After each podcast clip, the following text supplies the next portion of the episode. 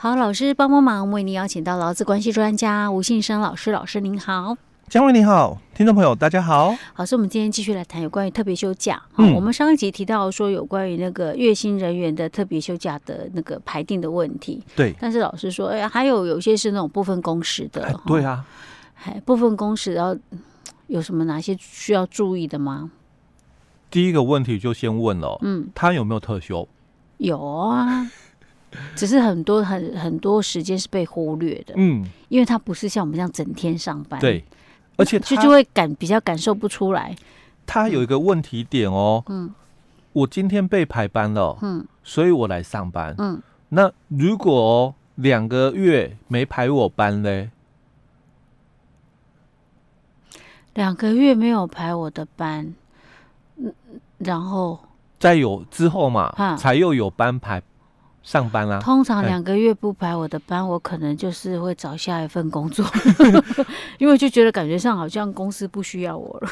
可是他本来哦，他本来就没有上很多时数哦。哦，一个月下来嘛，嗯、一个月下来可能才一百个小时啊。一百个小时平均一天多少？如果一个月上二十天的话，那他也不是哦，嗯、就是每天上班，甚至有时候可能一天哦。嗯八个小时，有时候一天可能三个小时、两个小时都有、哦。有什么样的工作可以这样做啊？欸、部分工时有时候很难说。哦、呃，因为它是一个就是说替代性的，嗯，哦、呃，就是贴补，就是企业的这个短缺的一个人力。哎、欸，那他们变成说这种状况，就有可能是一定要很平常，就是没有其他状况的人才有办法上这种班吧？嗯、对不对？对，你可能没有办法兼很多工作，嗯、为什么？因为兼很多工作，你可能说就是。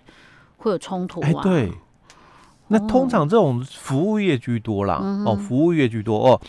那这种的部分公司的一个人力哦，嗯，他常常有一个很大的一个误会点，就我有做有钱，没做就没钱哦，所以我有没有特休？哦，很多他们会这样想哦，嗯、哦，因为大部分的人都没有特休。哎，对，就是实际上，我讲是实际上真的没有特休。他就是受这个观念影响嘛，嗯、我有做有钱嘛，嗯、那没做没钱嘛，所以公司今天排了这个月了哦，嗯、排了我这些的行程嘛，嗯、哦，那我我就依照我们当初约定的时间哦，我来提供劳务嘛，嗯、所以我也不请假啊，因为、嗯。有时候我就讲了，一个礼拜才排一两天的班。是，那我其他天我都有很多休假，虽然是休我自己的时间。哦，所以他就有这种的一个想法了哦。嗯、所以他到底有没有特休？哦，为什么要特别去强调他到底有没有特休？嗯、有啊，有啊，因为他也是劳工啊。哎，对，嗯、哦，我们的劳基法它并没有特别去排除部分工时的一个部分，没有差别待遇哦。所以我我们在节目常谈嘛。外籍劳工，嗯，他也受劳基法的保护了，嗯，我们没有差别待遇哦，是，所以当然你是全时劳工，你有劳基法，嗯，我是部分工时劳工嘞，嗯、我也有劳基法，嗯，所以你有这个年资满了这个半年有三天特休，嗯、当然我一样，我满了半年，嗯、哦，我也应该有特休才对，嗯，哦，只是说。你的特休，嗯，满半年有三天，嗯、那你的三天是很足的八个小时，嗯，只是我是部分工时嘛，所以我也有三天，嗯，只是我的三天不是八个小时一比例嘛，嗯、因为我提供出来的劳务在这半年里面跟你的不成相同的一个时数，那我们就按比例哦来换算嘛，哦，你你已经上了就是正常班，你可能上了一千个小时半年。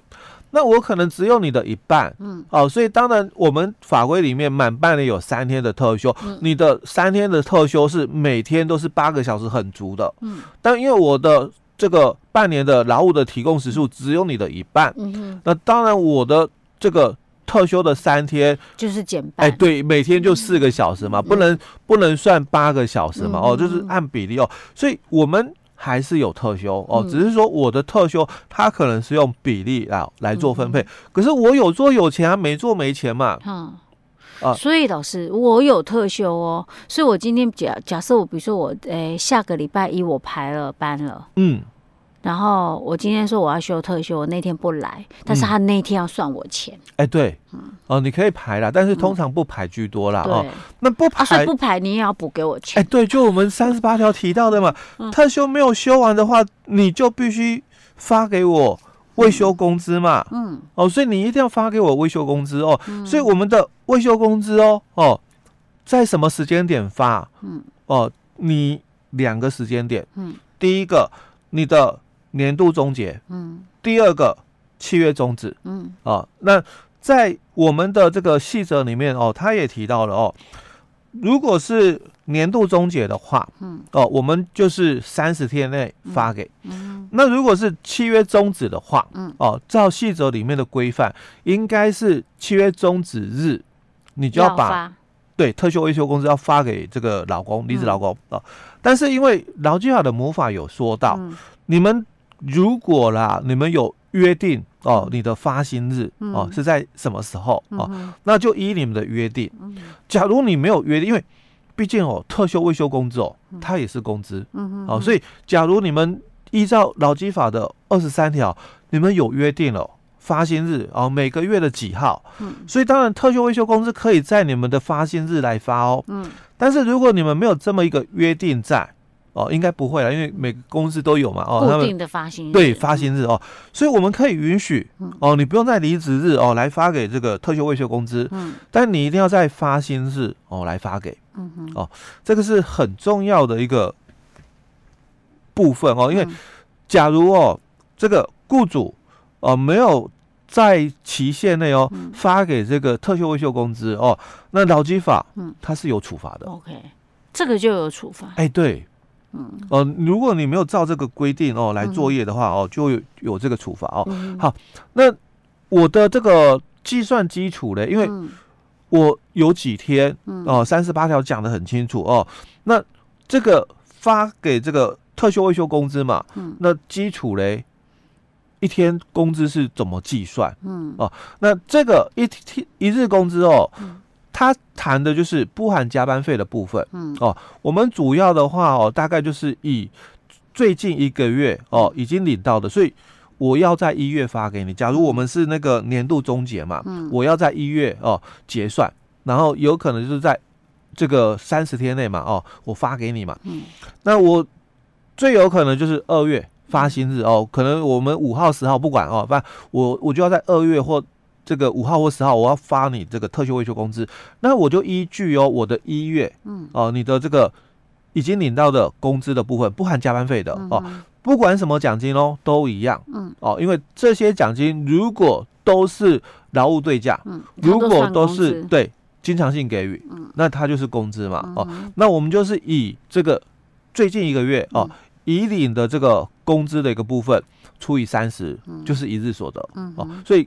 就是不含加班费，简单讲的话，就是不含加班费的一个部分，嗯、就是我们的一日所得哦。那依照这个一日所得哦来算我的这个特休未休工资哦，这是除以三十啊。哎，对。那假设我十二月份我可能只工作二十个小时哈，那这个就是我们讲哦部分工时、嗯、哦。所以我们刚刚这个算法是以。我是月薪人员哦，嗯、哦是这样算哦。但如果我是时薪，我是日薪、嗯、哦，日薪的话一样嘛。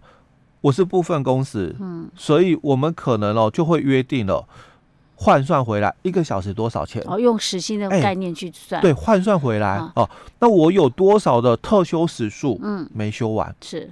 老师，那我还有个疑问，像我们现在劳基法规定是，我现在讲的部分工时哈，嗯、就是半年，我们年资满半年就有三天，对，那我一年就有七天嘛，对，对不对？那假设我半年之后，哎、欸，我可能假设刚好也到年度终止了，我先结算，其实我都没有休嘛，因为通常这种部分工时没休的几率比较高，哎、对，好，那我就算三天，那我是可能往前。去算我这半年的时数，看我大概可以这半年的，所以三天是多少个时数，比例，对不对？对，比例来算。